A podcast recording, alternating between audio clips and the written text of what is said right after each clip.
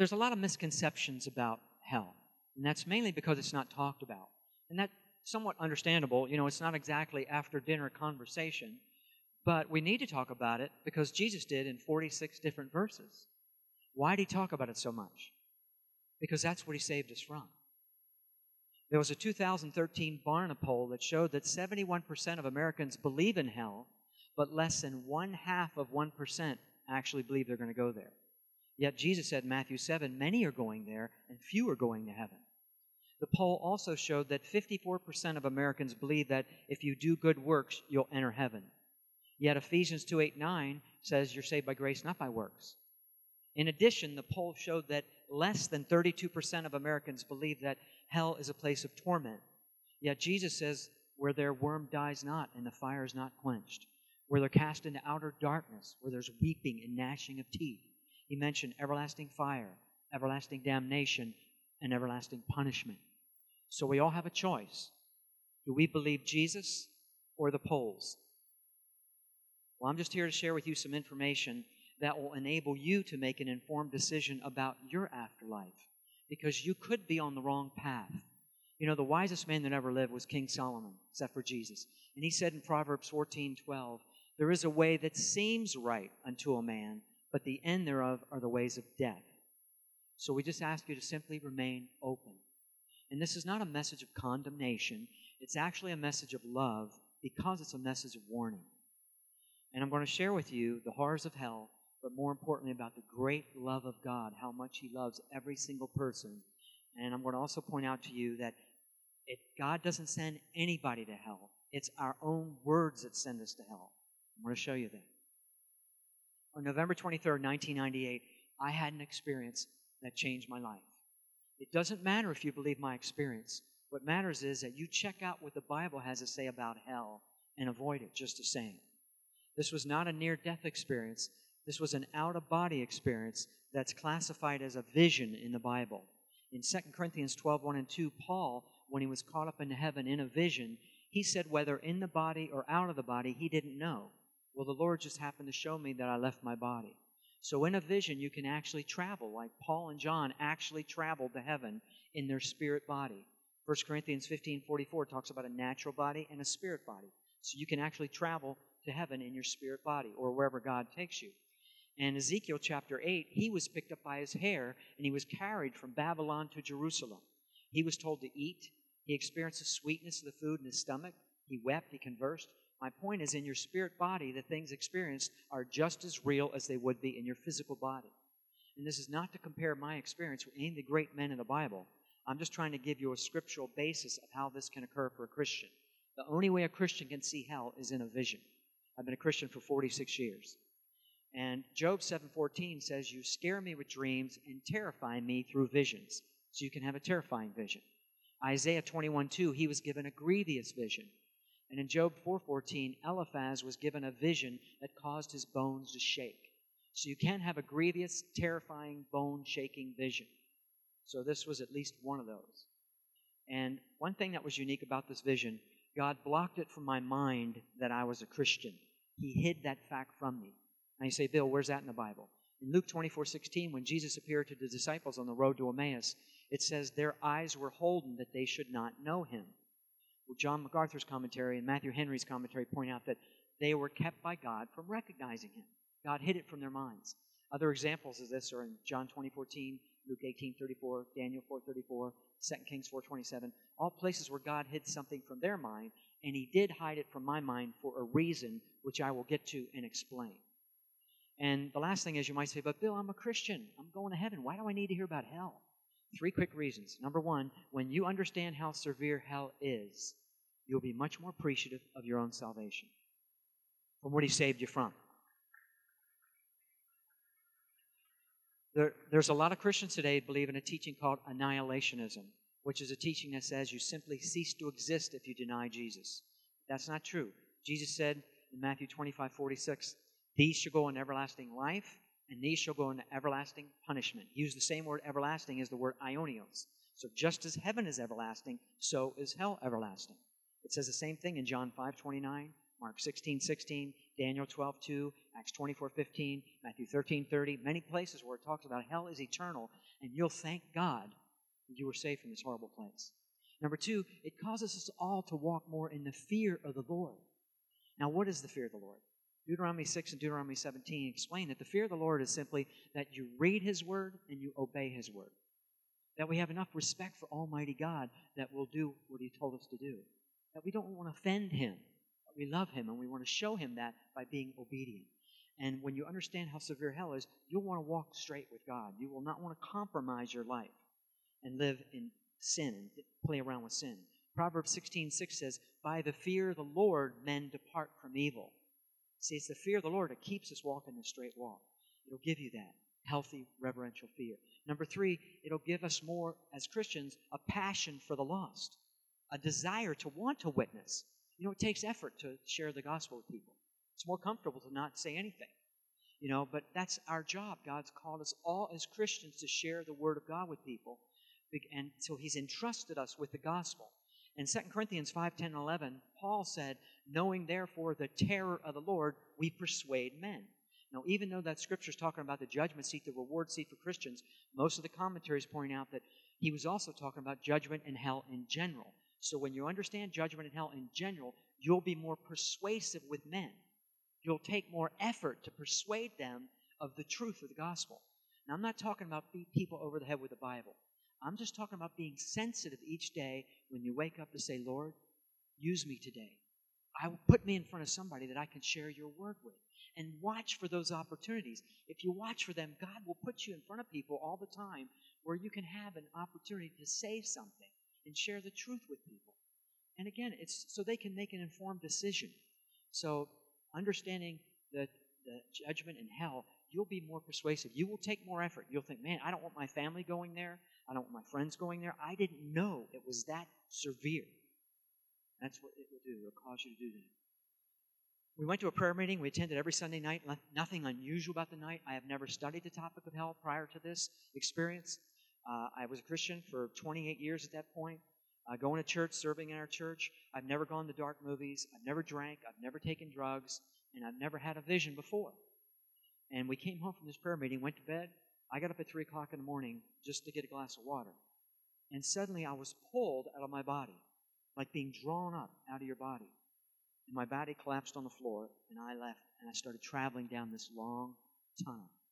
And I was getting hotter and hotter and darker and darker. And I landed on an actual stone floor in a prison cell in hell. I had no idea how I got there or why I was there. I was fully awake and cognizant, just like I'm standing here now, in this filthy, stinking, smoke filled dungeon. And the first thing I noticed was the intense heat. It was so far beyond the ability to stay in life. I wondered, how could I be alive in this place? And um, I looked up and I saw bars, rough hewn stone walls and bars. But Isaiah 24, 22 says, And they shall be gathered together as prisoners are gathered in the pit and shall be shut up in the prison. Proverbs 7, 27 mentions going down to hell to the chambers of death. The word chambers means inner rooms. Job 17, 16 says, They shall go down to the bars of the pit. Jonah 2, 6, The earth with her bars was about me forever. And the Tyndale, the New International, many other commentaries point out that Jonah was at the gates of hell and that it was literal bars and gates. And this is where I first found myself face down on the floor. And uh, what I noticed, besides the heat, was I wanted to get up. My inclination was to get up and try to run out of the cell. But I had no physical strength in my body. It took so much effort to move. I thought, what's wrong with my body? But see, Isaiah 14, 9 and 10 says, Hell from beneath is moved to meet thee at thy coming.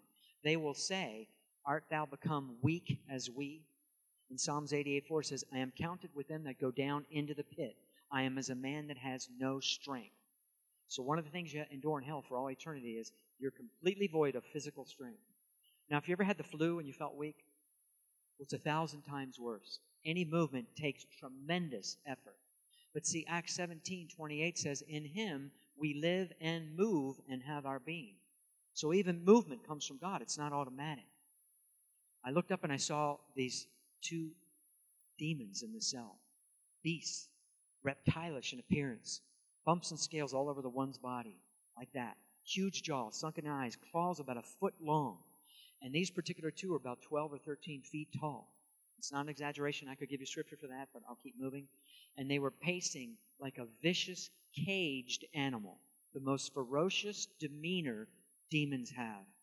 And they were blaspheming and cursing God, and extreme hatred for God. But we know blasphemy comes from the demonic realm. Revelation 13, 6, James 2, 7, and some other verses. And then they directed this hatred they had for God, they directed it towards me. I wonder why. What have I done to them? But the one demon picked me up, tremendous strength demons have, picked me up, threw me into the wall of this prison cell like I weighed the weight of a water glass. I hit the wall, bones broke. I felt like bones broke. Now, the spirit doesn't have bones, but it felt like I had bones, and I felt like they had broken. But I, I, the pain was being blocked. I understood that most of the pain I felt was being blocked. I didn't understand that, but the Lord explained that He blocked most of it. He did allow me to feel a small amount of it so I could relate to people. It's not metaphorical, it's not a state of the mind in hell. The pain you feel is literal. And then this other demon grabbed me, picked me up, dug its claws in my chest, and just tore the flesh open. I couldn't believe this was happening. How could I be alive through this? I should be dead. I noticed I had a body. Remember, Matthew 10 28 says, Fear him who is able to destroy both soul and body in hell. You have a body, but it withstands these blows. Remember Luke 16, the rich man in hell wanted a drop of water to cool his tongue. He had a tongue, he had a mouth to speak, he had eyes that he lifted. So you have a body in hell, but it withstands these torments. And, but I noticed also there was no blood or water coming from the wound. It was dry. But see, Leviticus 17:11 says, "The life of the flesh is in the blood." Well, there's no life in hell, so there's no blood. And Zechariah 9:11 says, "Thy prisoners out of the pit where there is no water." There's not one drop of water in hell. And these demons have no mercy over you whatsoever. They have an extreme hatred for mankind. But see, Psalms 103:17 says, "The mercy of the Lord is upon those that fear Him." Well, they don't fear Him in hell, so they don't derive the benefit of mercy. And you know, we've seen some of this lack of mercy in the world today.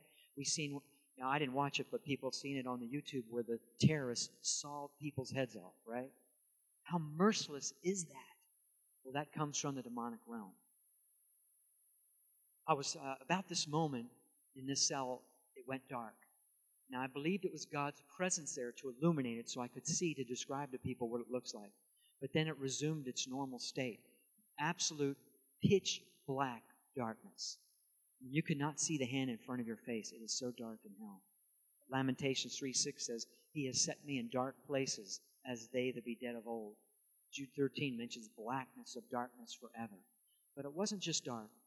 You could actually feel it. And that's not an exaggeration. Exodus 10:21 mentions a darkness that may be felt. It just seems to penetrate through every cell in your body. It's such wickedness and evil and darkness in this place. And uh, I wanted to get out of there, but something picked me up and took me out of this prison cell. It was God, but I didn't realize it then, and placed me over next to this large, raging pit of fire. This pit was about a mile across, with flames raging high up into this open cavern. I understood it was about a mile across. That was just my understanding. And with real, literal fire. It wasn't metaphorical or allegorical flames. I saw the flames. I felt the heat. It's real fire. But more importantly, it's what the scripture says. Psalms 11:6 says, "Upon the wicked he will rain fire and brimstone in a horrible tempest." Psalms 140 verse 10, "Let burning coals fall upon them; let them be cast into the fire, into deep pits." Matthew 13:49, "The angels shall sever the wicked from the just and cast the wicked in the furnace of fire." Many more verses I could give you about fire, but this is where I could first see people. Inside this pit, I could see the outlines of people, thousands of people standing in this pit burning. Now, I have to explain that it's so dark in hell, it consumes the light, but I could see through the flames and just along the edges of where I was standing. I don't know if everybody can. I was in a vision, so it might be different for me, but I could see through the flames and the outlines of people, they just looked like skeletons. And they were screaming in agony and burning in the fire, clawing, trying to get out of this big pit. But they had no physical strength, and there were demons shoving them back in, in this pit. I, it, it, I wanted to help them. I felt so helpless, I couldn't help myself. And uh, but to see a person on fire, most of us have never seen that. It's an awful thing to see a person burning. And the screams are so loud and deafening, you want to get away from the sound. It, it's just, you can't even describe how loud it is. And, but you can't. You have to endure that for all eternity. But see, Isaiah 57 21 says, There is no peace, saith my God, to the wicked. No peace of mind, no peace of any kind. But see, also Isaiah 32 18 says, My people dwell in a quiet resting place. You're not his people, so you don't derive the benefit of quiet. Now, I understood I was down deep in the earth. I descended to get there, and I ascended when I left. But I understood I was down deep in the earth. That's where the current hell, or Sheol, Hades is a Greek word for the current hell. But more importantly, there's 49 scriptures that talk about where the current hell is. I'll just give you two. Ezekiel 26, 20, number 16, 32, and 33. Very clear it's down deep in the earth. And I understood there were different levels of torment and degrees of punishment. I had that understanding that there were worse places than I was in. And uh, but remember, Jesus said in Matthew 23, 14, "You shall receive the greater damnation," inferring there's a lesser damnation. Or Matthew 10, 15, he said, "It shall be more tolerable for Sodom and Gomorrah in the day of judgment than for that city," inferring there's a less tolerable. Luke 12, 47, you'll be beaten with many stripes or beaten with few. Hebrews 10, 28, of how much worse of a punishment suppose it shall be for you, you who have trodden underfoot the Son of God. There's a worse punishment. But my point is, there is no tolerable, comfortable level in hell. Any level is far worse than you can imagine. I wanted to talk to my wife. I wanted to let her know where I was at. But I understood I'll never get that opportunity. And to not say goodbye to your loved ones, to have no finality, is really tormenting. You don't realize that. But when you're there, you know you're not going to get out. And they will never know that you're still existing. See, death does not mean cease to exist. Death means separation from God. You still exist, you're just down deep in the earth. And to never say goodbye and have no finality with your loved ones, your family, they'll never see you again. They won't even know that you still exist. It's really a tormenting thought. I wanted to talk to a person, just anybody, right? It's pleasure in conversation or being with people. That's pleasurable. But in the pit, they were kept at a distance from each other. Nobody's close to each other, so you have no conversation. You're isolated. You're by yourself all eternity. Imagine having never a conversation and not seeing people for all eternity and being in darkness anyway. And uh, you have it's just a useless wasting away. You have no purpose, no destiny. Ecclesiastes 9:10 says, "There is no work, nor device, nor knowledge, nor wisdom in Sheol." And it doesn't matter if you're somebody famous here; no one would know who you are there. Ecclesiastes 6:4 says, "Your name is covered in darkness." You're forgotten in hell. Psalms 88:12, Isaiah 26:14, Deuteronomy 32:26. Many scriptures about being forgotten. I mean, right? We don't think about people in hell, do you? I mean, even today, if you go to a funeral, it's usually stated, well, they've gone to a better place. But that's not the case for most. But that's what most people think. So you never really give people thought in hell. The stench is so foul and putrid in hell worse than any open sewer you have ever smelled. Take that times a thousand. Um, remember, Jesus rebuked the foul spirits. Demons have a disgusting, foul odor to them. And the smell of it smelled like burning flesh, uh, and also the smell of burning sulfur. And if you ever go to Hawaii to the volcano, they have signs posted where you cannot go past a certain point because the burning sulfur, the toxicity of the sulfur coming up, will kill you if you breathe it. It's called sulfur dioxide. It's toxic. Well, sulfur is just another word for brimstone. And the word brimstone is all through the Bible. So you're breathing in this foul, putrid, disgusting air that you do not want to breathe. But it's even worse than that because there's not enough air to breathe. You can't take a nice deep breath in hell. Like, you don't get to do that in hell. You have to fight for even the tiniest bit of oxygen. And maybe only an asthma patient or a fireman can relate to this. But this is how you breathe in hell. It was like,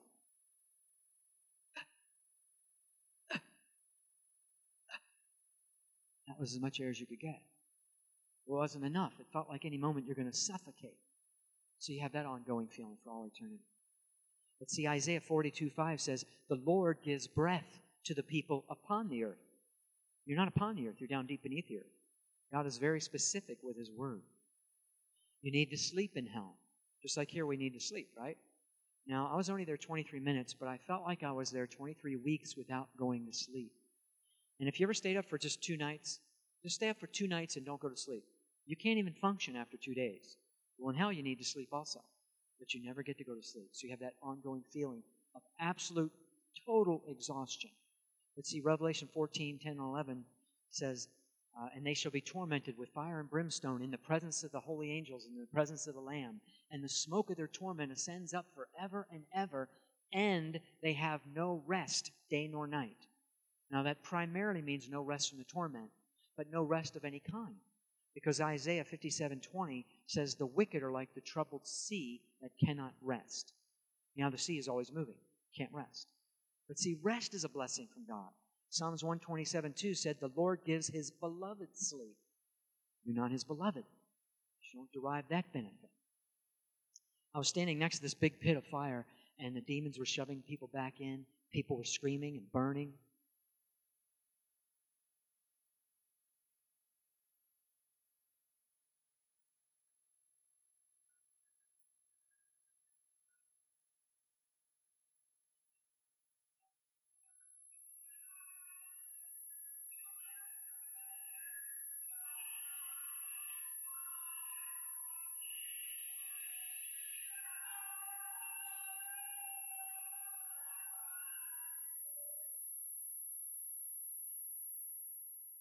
Standing next to this big pit, I was beneath a cavern walls, like a tunnel ascending upward.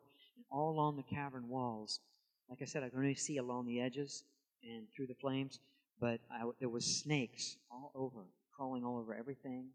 And I was standing on a bed of maggots, solid maggots. Remember, Jesus said, where their worm dies not. And he used the word maggot. Look it up. In the original, it's the word maggot. And I never knew this. Well, look, watch this. You'll see this.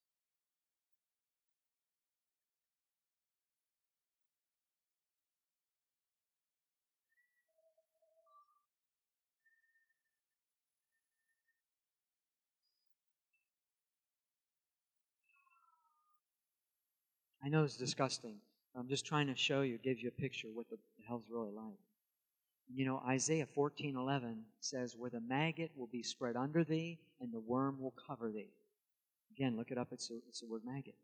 And it, I didn't know this, but if a dead animal is being eaten by maggots, I know this is disgusting, but bear with me. If a dead animal is being eaten by maggots, after they consume the flesh, maggots die. I never knew that. They will die after they consume the flesh. That's why Jesus said, Where their worm dies not, because the flesh, or seemingly flesh, is never consumed. So the maggot, as Job 24 20 says, the maggot will feed sweetly on me. Is that disgusting enough? This is for all eternity. The fear level that you experience in hell is so far beyond anything you can imagine. Now, many of us have gone through certain things that we've experienced fear, right? And the fear jumps up in your throat. Maybe you're in a car accident. You, right before the moment, the impact, you felt the fear jump in your throat. Maybe you're robbed at gunpoint. Maybe you're in the war and you saw some horrible things. Well, I want to share with you an experience I had so you can try to understand. See, here we're comfortable. You're not going to get this right now. But I want to share with you an experience I had so you can relate to the fear that you're experiencing now. When I was a teenager, I used to surf a lot. We were off Cocoa Beach, Florida, surfing. About 100 guys out that day, big day, having a great time. And suddenly, this guy next to me gets his leg torn off sharks, blood all over the water. Now, I got up on my nine foot board, and a shark passed by my board. He was longer than the board I was on. And he came back and he bit my board in half. It was a tiger shark. If you know anything about tiger sharks, they're vicious. They eat anything, and they don't let you go. Well, that shark came back, grabbed my leg, and pulled me down under the water. Now, you can imagine the fear that I, I felt at that moment, right? I mean, you can sort of relate to that. I can tell you there's not much more fearful than that in life. Well, that fear that I felt at that moment paled in comparison to what you feel in hell. It wouldn't even register. But see, Psalm 73, 18 and 19 says, You cast them down into destruction, where they are utterly consumed with terrors. And this terror is for all eternity. But praise God, the shark opened his mouth and let me go. And even more of a miracle, I looked down and I didn't even have a mark in my leg. That's impossible. Once they grab your leg, it'd be shredded. But God was looking out for me then. And I was not even a Christian. But I got saved immediately after that. Yeah. We serve a good God, amen? I got to enjoy my leg all these years, and or I could have died. You know, God's so good. But you say, Bill, why would God make such a horrible place? Well, Jesus explained why. In Matthew 25, 41, he said, that, he said that hell was prepared for the devil and his angels. He never intended for man to go to this place. It was prepared for the devil. But he used the word prepared. Same word he used in John 14, 2, where he goes to prepare a place for us in heaven or make ready. So what he did in the preparation, since he was preparing it for the devil, you see, James 1.17 says, every good and perfect gift comes down from above, from the Father of lights. So all the good we enjoy in life, the fresh air, sunshine, fellowship, sleep, eating, all the good comes from God. It's not automatic. Good comes from God. Every good and perfect gift comes down from above. So what he did in preparation was he withdrew his goodness or his attributes. See, hell is dark because 1 John 1 5 said God is light. There's only death in hell because John 1 4 said God is life. There's only hatred in hell because 1 John 4 16 said God is love.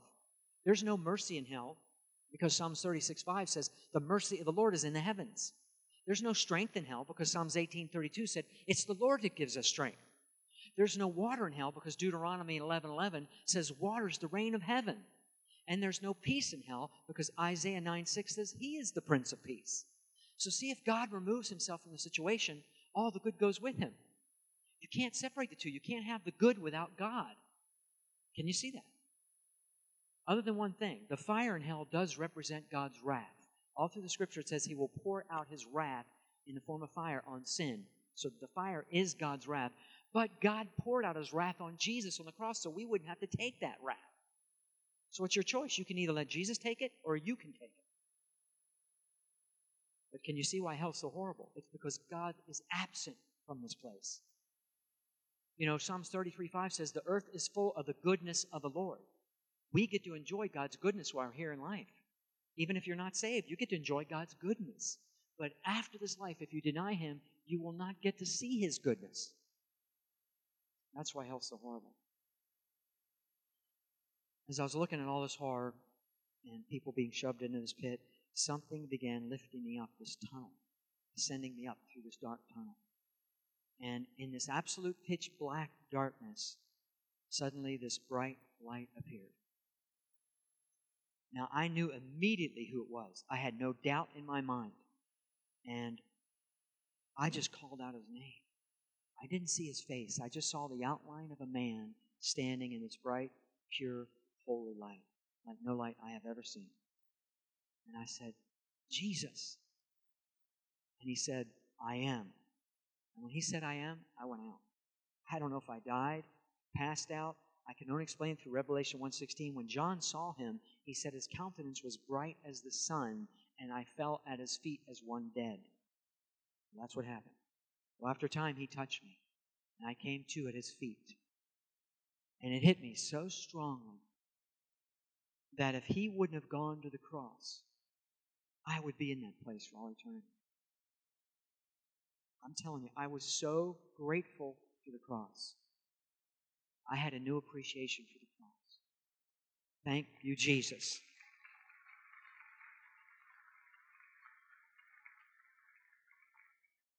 See, you have to understand in hell, you understand you're not going to get out. Job 7 9 said, He that goes down to Sheol shall come up no more. You have that understanding. You know you're not going to get out. And then a second later, the Lord appears before me and places it back in my mind that I'm a Christian. And to understand that I didn't have to stay in hell for all eternity. I just was so thankful. I didn't want to ask him any questions. I just wanted to praise him. I just kept saying, Thank you, Jesus. I praise you, Jesus. Thank you, Jesus. Thank you for saving me, Jesus. Thank you, Lord. Thank you, Lord. Uh, that's all you want to do. You don't want to ask him a, a question, but thoughts started coming to my mind. And he would answer my thoughts. Psalms 139 2 says he answers our thoughts afar off. And I thought, Lord, why did you send me to this horrible place? He said, Because many people do not believe hell is real. He said, Even some of my own people do not believe hell exists. That statement surprised me because I thought all Christians believe in hell. We have found out since many believe in, like I said, annihilationism or universalism, a teaching that says everybody gets saved, soul sleep, many false teachings. And he, wanted me to tell people, tell them, point them to my word. It's all through the word. Hell is eternal, it's real. And I thought, Lord, I don't want to tell anybody about this experience. They're going to think I'm crazy or had a bad dream. He said, It's not your job to convict their hearts, it's the Holy Spirit's. He said, You just go and tell them. I said, sir. But you know, I complained for seven years. You know, I was asked by, I told my best friend after this happened, and he, I was invited to a Bible study. I didn't want to go. Three months later, I went reluctantly, and I shared what happened. Well, we began getting invited all over the country. So for the next seven years, there was no book then. For the next seven years, we paid our own way. We traveled around the country sharing this experience. We never took one penny from anybody for those seven years. Then after that, the publisher came to us and asked us to write the book. But I was happy to write the book because I placed in there over 150 verses that talk about everything I saw is already in the Bible. So that's what's important for people to believe, not my experience. But I complained to the Lord uh, for those seven years, saying, Lord, I'm a conservative person. I feel uncomfortable sharing this experience. I have a real estate career. My wife and I made a lot of money in the real estate business. We had both had really high paying jobs. What do I need this for? Why do I need to travel, be ridiculed, and pay my own way and do all this? I, I really complained. The Lord put up with me. One day the Lord said to me, Bill, it's not about you being comfortable. It's about you being obedient. I felt really convicted. Now you know it doesn't matter if I feel uncomfortable. Because if one person can see the light of the Scripture, if they can see the Scripture and come to the Lord and avoid this place, it's worth any uncomfortableness I would ever feel. So now my wife and I, I'm honored to do what we're called to do. God's, but the point is, God's given us all something to do. And there's no big shots in God's kingdom. We all need each other, and whatever, we're all equal. It's a team effort. So wherever God's called you to do, just do it with all your heart. And God will remember it. And I, I, I, God shared with me eight different thoughts. I'm just going to share with you one more. I'll share with you some more tomorrow night. But I thought, Lord, why didn't I know you? Remember I told you I, was, I didn't, uh, God blocked it from my mind that I was a Christian. Well, see, if I was there as a Christian, which I was, but I didn't realize, I would have known, praise God, He's getting me out of here. Right? I would have known that. But He wanted me to experience what they feel hopelessness. See, none of us in life really know what it's like to be hopeless. Because even if your situation is so dire, you can always die to get out of the pain. But in hell, you understand you're not getting out. There's no one going to come rescue you. You'll never get out of the pain. Isaiah 38 18 says, Those who go down to the pit cannot hope for thy truth. And we know Jesus said, I am the way, the truth, and the life. They have no hope for him because it's too late. And I just want that to sink into you for a second, for you understand, grasp the seriousness of this decision. Because one second after you die, it is too late. You will not get a second opportunity. And to be in hell for all eternity, just think about a hundred million years will go by, and that's still day one. You never get out. You might say, Bill, but I'm a good person. How can a loving God send a good person to hell? Well, number one, God doesn't send anybody to hell. I'll get to that in a minute. But number two, if you're going to go by the standard of good, then you have to go by God's standard of good. See that his standard of good and ours are two different things. James 2:10 says if we offend his law in one point, we're guilty of all. If we lie once, Revelation 21:8 says all liars shall have their part in the lake of fire. If we steal one thing, no thief will inherit heaven. If we have one lustful thought, Jesus said that's the same as committing adultery, and no adulterer will inherit heaven. Well, that's just three of the Ten Commandments. So if we're going to be judged by that standard of good, would we be guilty or innocent? We'd all be guilty. Thank God it's not based on being good. It's based on a relationship with Jesus Christ. Amen? Now, there's even a scripture in Proverbs 24 9 that says, even the thought of foolishness is a sin. If you have one foolish thought your entire life, that would exclude you from heaven. That's a pretty high standard, isn't it? So nobody can stand before a holy God and say, hey, I'm pretty good, let me in. He's going to say, no, not according to my standard, you're not good. Matter of fact, Job 15, 16 says, man is so filthy, he drinks iniquity like water. So in God's sight, we're filthy rags. So again, thank God it's not based on being good. But you know, you might have trouble with that. A lot of people really struggle with that. They still think, man, a good person, though, going to hell. This guy loved his family. He worked hard. He was good. Well, Let me explain why good, a second reason why good would not get you to heaven. I was on a, secular radio talk show host, uh, with a secular radio talk show host, syndicated across America, Chicago, New York, Miami, and they say, Bill, watch your back with this guy. He does not like Christians, and he will tear you up on the air. Said, okay. So I went on the air, and he says, all right, Christian, I don't want you to quote me one Bible verse over my airways. You got that? I don't want to hear none of this Bible on my airways. I said, okay, no problem. He says, I submit to you that you Christians are unreasonable, that you don't consider my viewpoint. My viewpoint is just as valid as yours, and I'm a good person. He said, and if your God doesn't let me into heaven, I'm a good person. If he doesn't let me in, he's actually guilty of a hate crime. So, what do you got to say for yourself, Christian? what do you say? You're live on the air. Well, God gave me an analogy. Thank God. I said, okay, you think you're a good person, you should go to heaven. He goes, that's right. I said, okay, say you went and found the most expensive home in the country, and you went and knocked on their door, and you said, uh, excuse me, but I'm moving in with you because I'm a good person. What do you think the people would say? No, right? You wouldn't expect them to. You don't know them. You have no relationship with them. I said, but you, you go through your whole life. You have nothing to do with God. You deny Jesus as the Son of God, which he said is the only way to his house. Then at the end of your life, you have the nerve to come knock on his door, demand to live there because you're a good person. What does good have to do with it? You don't know him. Right? See, God offers to be people's father throughout their whole life. He offers. But people say, I don't want you as my father. I'm not interested. Stay away from me.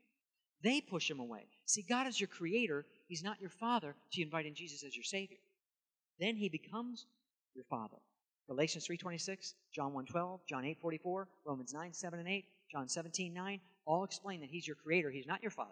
So you invite him in. So that's unreasonable to expect to live at someone's house you don't even know. He says, whoa, you can fight back. That's what he said on the air. And he says, Well, I submit to you that you Christians are unreasonable because, you know, I think all roads lead to heaven. You're narrow minded. He said, You're a narrow minded person because I think all roads lead to heaven. That's what I think. I said, Well, let me give you another analogy, which God gave me on the spot. Thank God again. I said, Okay, say you invited me over to dinner to your home. And you said, Bill, I want you to go south on Highway 95, turn right at Main Street, go up the hill, you'll come to my house. But that's the only way to get to my house and I say to you, you know what? I think I'm going to go north on 95. I'm going to get off at Beach Boulevard because I think all roads lead to your house. That's what I think. Well, you're going to tell me, Bill, you're not going to get to my house. I'm trying to give you clear directions to my house. The same way God gives us clear directions to his house. I think God knows where he lives. Man. And I think God knows where he lives. That's not narrow minded, that's specific. He's given us specific directions of how to get to his house. He's not trying to keep us out. See, people think God's up there arbitrarily saying, well, this one goes to heaven and this one goes to hell. It's not that way. All of us above the age of accountability are automatically on the road to hell. John 3 17 and 18 says we're condemned already because we're born in sin. Psalms 51 2. So that's different than being sent there. We're already going there. That's why Jesus came, was to plant a cross right in the middle of that road that we're all on, so that we can look up to the cross and look up to Him and repent of our sin and say, I'm sorry for my sin, and follow, turn around and follow Jesus. He'll take us off that road that we're all on. Jesus said in John 14, 6, I am the way, the truth, and the life. No man comes unto the Father but by me.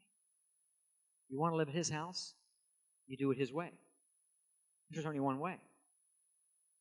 Now, this is the clear directions to heaven. John 3:36 says, "He that believes on the Son has everlasting life, but he that believes not on the Son shall not see life, but the wrath of God abides on him." Well, how do you believe in the Son? Just two verses. Jesus said in Luke 13:3, "Unless a man repent, you shall all likewise perish." What does repent mean? That means to have a humble heart and admit, "Hey man, I'm a sinner. I can't get to heaven on my own.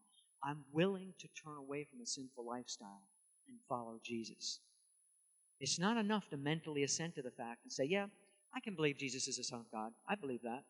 And then go live your own sinful lifestyle, do your own thing. That's not repentance. Repentance means you're going to turn away from a sinful lifestyle and agree to follow Jesus. You commit your life to Him. That's true repentance. And on your own, you can't resist sin. But when you get born again, when you give God your heart, you get born again, He gives us a new nature. He gives us the grace or the ability to stand against the sin. But right now, you just have to be willing to say, man, I want to turn away from that. I'm, I'm sick of living in sin. I want God's best for me. And you turn and follow Jesus. That's number one. Number two, Romans 10 9 and 10 says, if we confess with our mouth the Lord Jesus and believe in our heart that God's raised him from the dead, we shall be saved. We have to believe in our own heart and confess him with our own mouth. Now, if you say, Bill, I just don't believe that. I don't believe that. I believe there's many roads to heaven, and I think you're wrong. Well, then I got a verse for you. Revelation 21 8 says, All unbelievers shall have their part in the lake of fire. So he just warned you, there's the warning. He said, If you don't believe my word, you will end up in the lake of fire. That's why Jesus could say in Matthew 12 37, Your own words will condemn you. Because you said, I don't believe the Bible. I don't believe Jesus is the only way. You send yourself to hell by your own words. And because He loves us, He gives us the free will to choose. Do we believe His word or don't we? It is our choice. It's not God's decision if people go to hell. He gave that decision to us. You have to choose. Revelation 20:15 says, "Whosoever was not found written in the book of life was cast into the lake of fire." God actually has a book, and He's going to look to see if our names are in His book on Judgment Day. Imagine hearing the words Jesus saying, Your name's not here because you chose to push me away. Now He would say weepingly, Depart from me into everlasting fire, prepared for the devil and his angels. You would not want to say those words to anyone. You know, one last thing I want to share with you. God shared a piece of his heart with me. When we were coming up out of hell, and I'll talk more about this tomorrow night, we were in this whirlwind tunnel. And we came up out above the earth, and I looked, he had me turn around, look back into this tunnel that we came out of. And people were falling one after another back down this tunnel, back down into hell.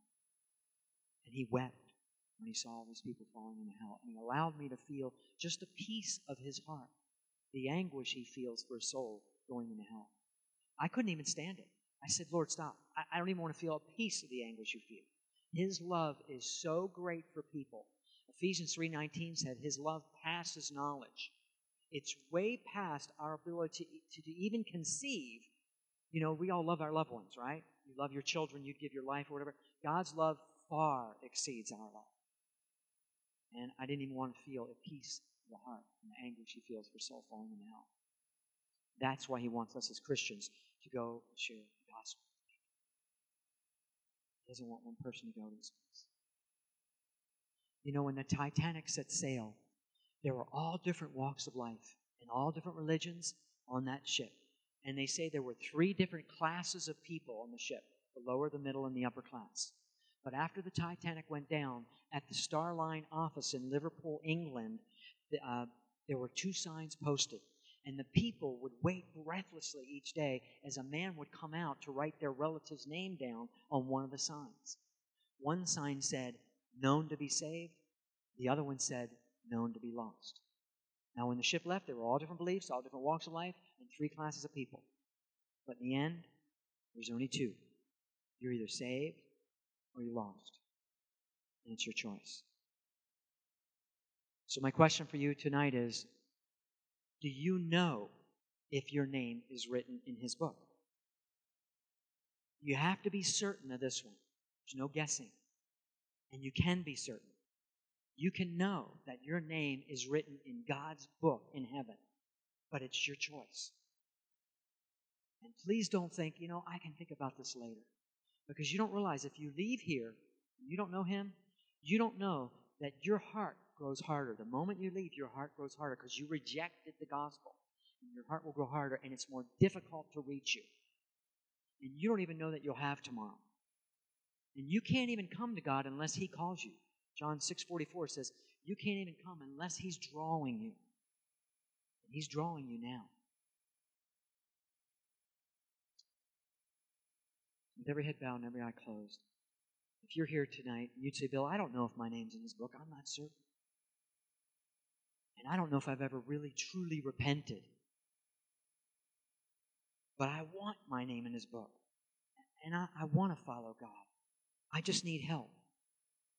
Well, you don't have to clean yourself up. You just come as you are. God loves you, and He will help you.